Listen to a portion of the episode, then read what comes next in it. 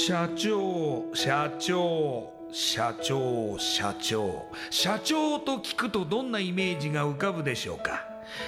近寄りがたい偉い人それとも百戦錬磨？本当にそうでしょうか？社長は会社の顔。多くの責任と悩みを抱えながらどんな時でも毅然としていなければならない。それが社長です。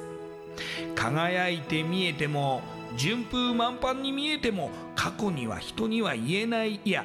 できることなら言いたくない恥ずかしい失敗や挫折しょっぱい話があるんです。社長チップスの塩味はまさにそんな社長たちの汗と涙の塩味。そう。社長は別名 CEO なのですから。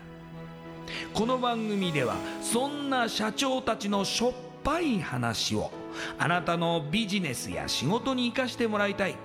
将来社長を志す人たちに希望を届けたいという思いのもと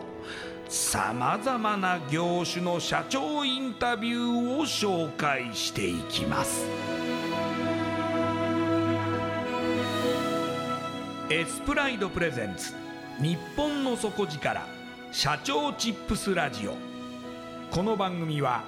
株式会社エスプライドの提供でお送りします。社長チップスってなんだろう？辞書で調べてみた。社長のカード付きポテトチップスで他の参加社長とのネットワーク作りにもなりメディア露出の PR 戦略も伝授？どういうこと？日本の底力社長チップスエスプライドプレゼンツ。日本の底力。社長チップスラジオ。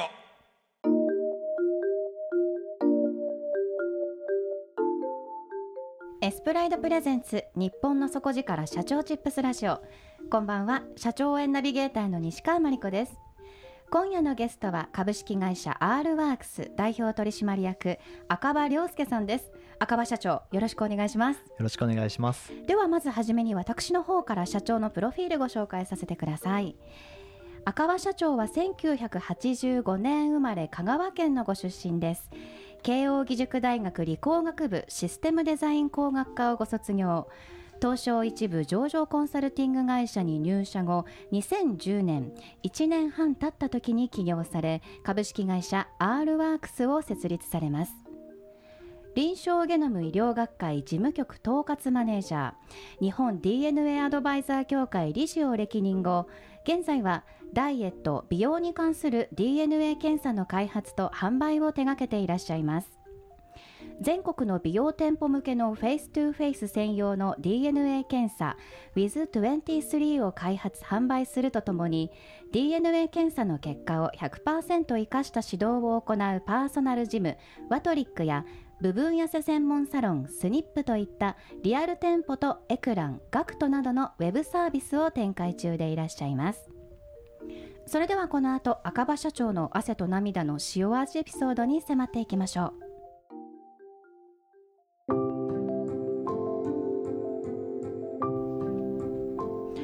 赤羽社長まずですね、えー、理工学部ご卒業後にコンサルティング会社に入社されます、はい、新卒で入られてまずどういったお仕事を経験されたんですか、えーと、ちょうどですね、入ったタイミングが、はい、えーと、人材紹介ですとか、えー、えー、特に新卒のところに力を入れていこうというタイミングだったので、はい、それ用の子会社を作ったんですね。はい。でそこに私は配属になりまして、えー、で主にまさにあの新卒の学生さんの、えー、就活のアドバイスですとかで自社の採用ですとか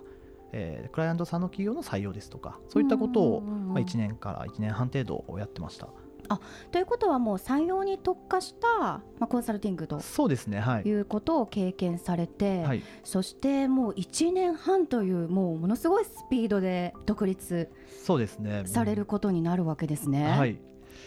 えっと、ずっとまあネタは探していたんですけど、はい。まああのなかなかタイミングつかめなかったっていうのは正直あったんですけど、えー、まあ、ずるずるいってもしょうがないなという思いで、はい、今しかないと思って思い切って起業しました。ネタを探していたということはもともともうあ社長になりたいなっていう思いはずっとあったということですか？そうですね。あの父親がもともと会社をやっているということもありましてもうちっちゃい頃からあの、まあ、サラリーマンはちょっと自分には向いてないんじゃないかなとはずっと思ってました。うん。じゃあもう経営者としての DNA が、まあ、受け継がれている、ね、ということなんでしょうけれどもただその R ワークスの事業内容を見るとその DNA がすごく関係してくるわけですよね？そうですはい、具体的に言うとどういう事業内容になるんでしょうか、えっと、一番力を入れてやっているのが、えっと、美容ですとかあとダイエット。そういうものに特化をした DNA 検査っていうものを作ってます。で主にエステサロンさんですとかあとフィットネスクラブさん美容クリニックさんそういった美容店舗でその遺伝子検査を使ってもらうと、うんうんうん。で、えっと、エステサロンさんにじゃあこれ使ってって言ってもなかなかはい、使えないと思うのでそこに対して我々の方でコンサルティングしながら、こういうふうにすると、まあ、自社の売り上げが上がるようですとかお客様の満足度上がるよとそういったことを一緒にやっていくってことをやってます。でもそれにしても、はい、その一番最初に経験された人材コンサルとは全く別業界になると思うんですけど、はい、なぜその DNA 検査で、まあ、その事業内容にしようということで起業されたんですか、はい、えっと、これはですねあの新卒で入った会社とはちょっと関係なくて、ずっと幼少期の経験に戻っちゃうんですけど、えー、もともと僕体が弱くてですね、はい、西川さんご兄弟っていらっしゃいますか？あ兄がいます。兄さんいらっしゃいます、はい、あの大体兄弟って同じ生活習慣するじゃないですか、えー、同じものを食べて、はい、同じ時間に寝て、はい、で僕も妹がいるんですけど、はい、同じ生活習慣してる妹は全然風邪ひかないんですよ ずっと不思議で。ということは多分同じことをやっても生まれ持った何かが違えば結果として病気になりやすかったり、病気にならなかったりっていう結果って変わってくるんだろうな。ずっとそれが頭に引っかかっていてで僕2004年にあの理工学部に入るんですけど、はいちょうど2003年前の年にあのヒトゲノムプロジェクトっていう,、はいはい、こう遺伝子界隈で結構大きな計画が、まあ、世界中で行われた計画が終了したんですね、はい、なのであのうちの大学ではもうこれからはゲノムだゲノムだっていう結構湧いてたんですよ、えー、でその時にああの時思ってたあの生まれ持ったものの違いっていうのは遺伝子なんだと、うん、生まれ持った一生変わらない DNA っていうのが違うから同じ生活習慣しても全然結果として変わってくるんだなっていうところ。僕の中で一本筋が通りましてでいざ起業しようと思った時にもう世の中見渡すとみんなダイエットして失敗してると。なんかブームがありますよね。よね。1年ぐらいでリンゴだとか、ね、なんか本当にでもブームが去るとなかったことのように、ですよね、はい、多分それはあのブームになるってことは聞いてる人もいるはずなんですよね、うんうんうん、その違いっていうのが遺伝子っていうので全部説明できると思ってじゃあこれもっと広げないといけないなと思って、えこの授業内容で起業しようというのを決心しました。でその中でも特にダイエットとか美容っていうところが、はい、まあ、すごくキーワードになってくると思うんですけど、うん、DNA 検査もいろいろありますもんね。そうですね。あの病気とかもいろいろ分かるんですけど僕がこだわっているのが結局調べた後何かしらに生かしてほしいっていう思いがすごく強くてですね、えー、で正直病気だと皆さんあの関心高い人ももちろんいらっしゃるんですけどやっぱりちょっと後回しになりがちなんですよね、それを目の前のお肌をきれいにしたいとか、うんうん、痩せたい。そっちの方が、あのモチベーションとして高い方が多いのでじゃあせっかくやるんだったら調べてでモチベーション高いうちに痩せましょうと、お肌きれいにしましょう。そういったところまでフォローしたいなと思って美容の方に特化をさせました。さすがに赤羽社長もすごく素敵な、はい、ああのスタイルでスリムでいらっしゃってすごくお肌も白くて綺麗でいらっしゃいますけど。実はですね、はい、あの僕10年前に自分の美容の遺伝子を調べたんですけど あやっぱり。調べました調べました、はい、あのですね他の人よりも僕はシワもできやすいし、えー、あの老けやすいんですよ。え全然ないですよね。なので10年前からやっぱり遺伝子に合ったケアっていうのはずっとしてますあじゃあもう自分自身の DNA の特性を知った上での対処方法とかそうですそうです。そういうところのコンサルティングっていうふうにつながっていくわけですか、ね、はいそういったことも一緒にやってます、ね、ああそういうことなんですね、うん、であの提供されている DNA 検査が With23 と、はい、それがその例えばシミができやすいとか、しわができやすいとか自分のその特徴を、まあ、知ることができると。そうですうん。いやでも結構広がってるんですか？広がってますね。あのうちのに限らず遺伝子検査っていうもの自体が広がってきてはいます。うん。割とだからそのその人その人に合わせた対処方法を提供するためにまずは自分を知ろうと。そうです。で、えっと、やっぱり、まあ、これ日本人の特性だと思うんですけどあの分かっても自分一人じゃなかなかやれないと、はい、なのでエステサロンさんですとか、えー、パーソナルトレーナーさんと一緒になって二人三脚で綺麗になっていこうね対策していこうねと、うんそういったところであんまりこう B2C といいますか直接販売っていうものはやってなくて主にエステサロンさんを通して販売して、でその後エステサロンさんでケアもしてもらうっていうところまで、えー、うちの方で提供をさせていただいてます。こちらのその Wiz23 あやってみたい調べてみたいっていう方はどちらに行けばできるんですか、はい、えっと、うちの会社のホームページからですね専用の問い合わせフォームっていうのがありましてでそこに問い合わせいただいたらあのうち全国に提携サロンさんですとかジムさんがあるのでそこをまず紹介させていただくっていうフローが一番いいかなと思います。なるほどその検査とは違ってまた別のパーソナルジムワトリックそれから部分痩せ専門サロンスニップとい。う形で違う展開を始められたんですよね？そうです。はい、こちら何年ぐらいから始められたんですか？えーと、ジムの方は2016年から、えー、スタートをしています、はい、でスニップっていうエステサロンの方ですね、えー、そっちは、えーと、2018年、えー、去年から始めた事業です。ジムそれからサロンの、まあ、この今の状況っていうのはいかがなんでしょうか？えっとですね、ジムの方はもともとあの小さい店舗でやっていたんですけども結構調子が良くてですね、ええ、あの大きいサロンでやろうと大きい店でやろうと、はいはい、でそのタイミングでエステサロンのスニップも一緒にスタートしたんですけれどもそうなってくるとやっぱり人がどんどん必要になってくると。そうですよね、はい、でえっと、メンバーをすごくあの、まあ、採用したりですとかそういったことをやってたんですけどなかなかそれが難しくてですね。でエステサロンと、えー、ジムの大きい店舗自体はもう今撤退をしているっていう状況ですね。なかなかその自分の思い通りにいかなくてイライラするみたいなシーンがあったと、はい、もしかしてこういうタイミングの時だったんですかね？そうですね。あのやっぱり人が増えてきて、えっと、20人を超えてくるとやっぱり一人一人こう会う時間も減りますしなかなかコミュニケーションできなくなってくると、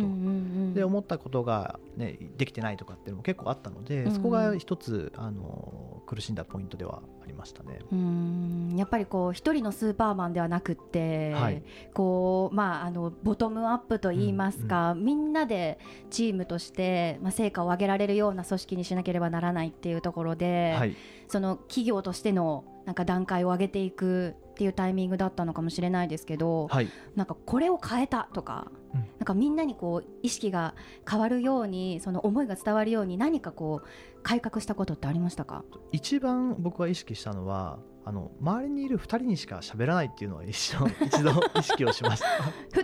人限定ですそうですね。あの、まあ、授業があの大きい教会で2つに分かれていたので、はい、事業部のトップにしか僕の思いは伝えないまずは、はい、あっていうのをああの思いというか細かいことですね、えー、細かいことはもう事業部のトップに伝えて、はい、でその彼、まあ、彼女、まあ、男の女性だったんです、はいはい、から言ってもらうっていうのは一つ意識をしました。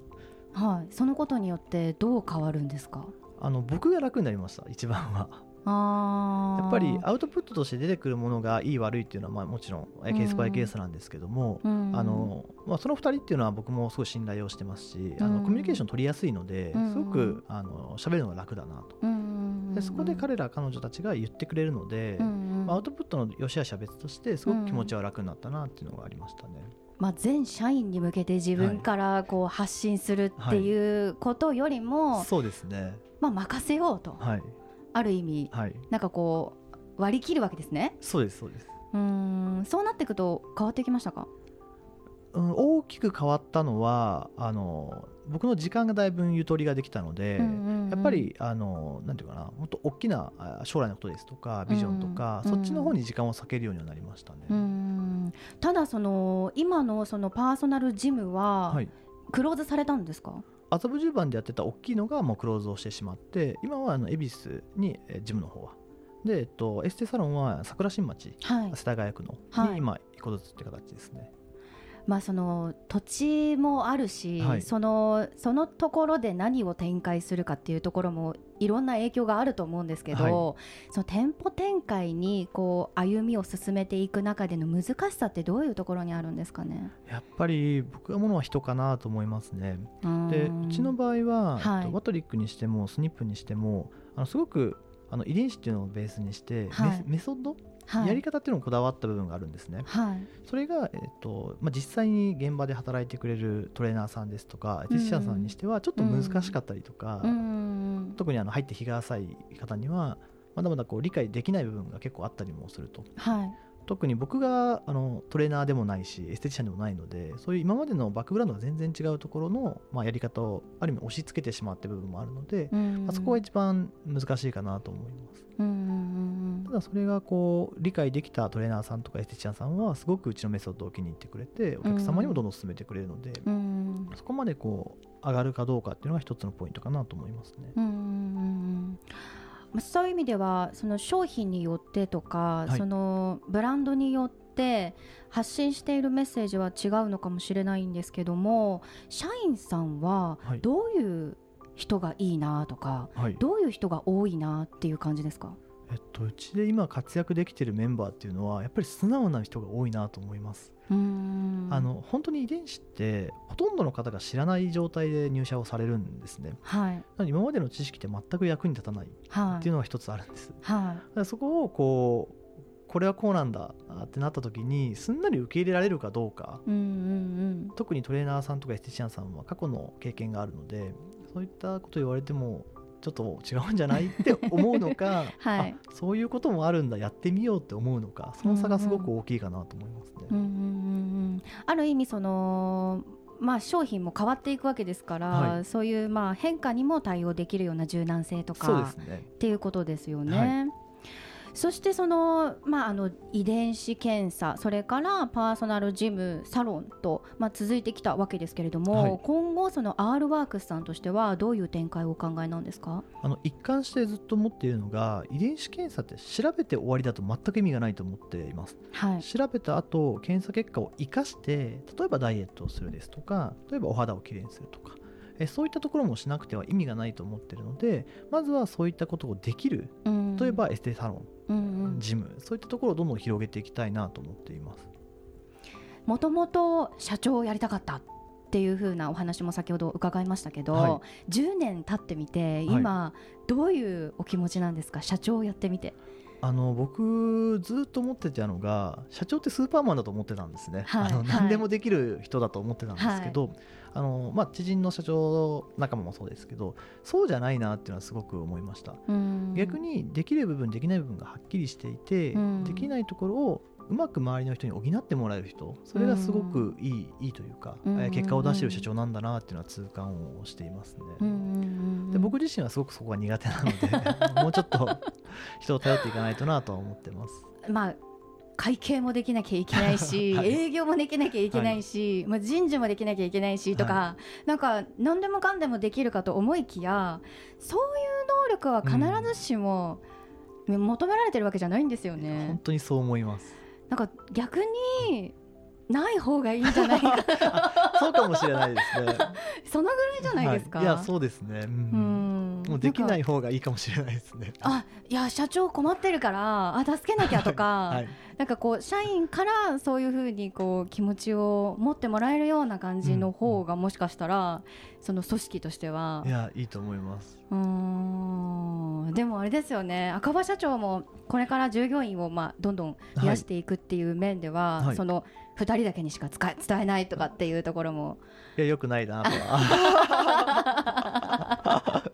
あでもすごいはっきりされてますよねでも、はい、あの発信が。あそれはよく言われます。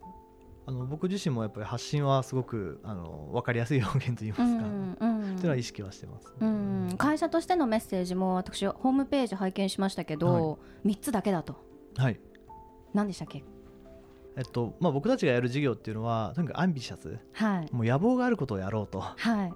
で、えっと、レボリューショナリー、はい、あの革命を起こすようなことをやろうと、はい、でロマンチック、はい、ロマンがあることをやろうと、うん、で r ワークスという社名がその頭文字を取って R っていう形にしてるんですけどやっぱりですねあの細かい事業内容っていろいろ変わってくると思うんですね。その中でやる事業やらない事業を決める時の一つのキーはもうその3つだと。それに当てはまってるかどうかっていうのは意識しようっていうのは常にみんなにお話してます。夢がありますよね。夢はありますね。うん。やっぱりでもその、はい、DNA のその遺伝子に関してもどんどんどんどん研究は進んでいくんですか、はい、いやどんどん進んでます。あの研究の進みスピードがどんどん速くなってるので。そうなんですね。なんかもう今現現在ですごく分かっていることも多い気がしてますけど、まだまだ分かってくることが多いんですか？これから先も。あの分かってくることが増えると同時にあこういうことも分かってないんだっていう分かんないところも増えてくるんですね。で分かんないところの研究を始める研究者が出てきてでそれがまた分かってあまたこっち分かってないねっていうのでどんどんどんどん広がっていくっていうそういう形になってますね。あでももともとその赤羽社長が理工学部で勉強されてきたことがあるので、はい、今後その、まあ、研究者となんかコラボとかなんかいろんなことが授業の中でも展開できてきそうですし、はい、いやそれはやっていきたいなと思ってます。はいまあ、その R ワークスさんの後継者ももしかしたらまあ今後まあ出てくるかもしれないですし、はい、それからあの赤羽社長みたいに1年半のまあサラリーマン経験から起業とか、はい、もしくはサラリーマンを経験せずに起業とかっていう子もどんどん増えてくるかもしれませんが、はい、そういう今から社長になるような方たちに向けて、最後にアドバイスメッセージいただけますか？はいえっと、僕が思っているのはやっぱり社長ってスーパーマンじゃないよっていうところです。なので何でもできなくあ何でもできるまで待って起業しようっていうのは僕は違うと思っていて自分が1個でも得意なところ、やりたいことがあるのであれば、不足しているところはどんどん周りに補ってもらうっていうスタイルで、でもすぐ起業した方がいいと思うのであのなりたいと思っている方はすぐやった方がいいよっていうのを僕は伝えたいなと思います。なんか武器をたくさん持たなくてはいけないっていうイメージありますけど、はい、そうではないということですね。ではないと思いますね。一個だけ本当に一個だけ弱くてもいいので一個だけ武器があればもうすぐ始めた方がいいと思います。今夜のゲストは株式会社 R ワークス代表取締役赤羽亮介さんでしたありがとうございましたありがとうございましたインパクトのある PR がしたいけどどうしたらいいのか採用の時学生の印象に残せるようなものがあればな。社長同士のつながりを作りたいんですけど。社長さん悩んでいませんか？その悩み解決しましょう。日本の底力社長チップス。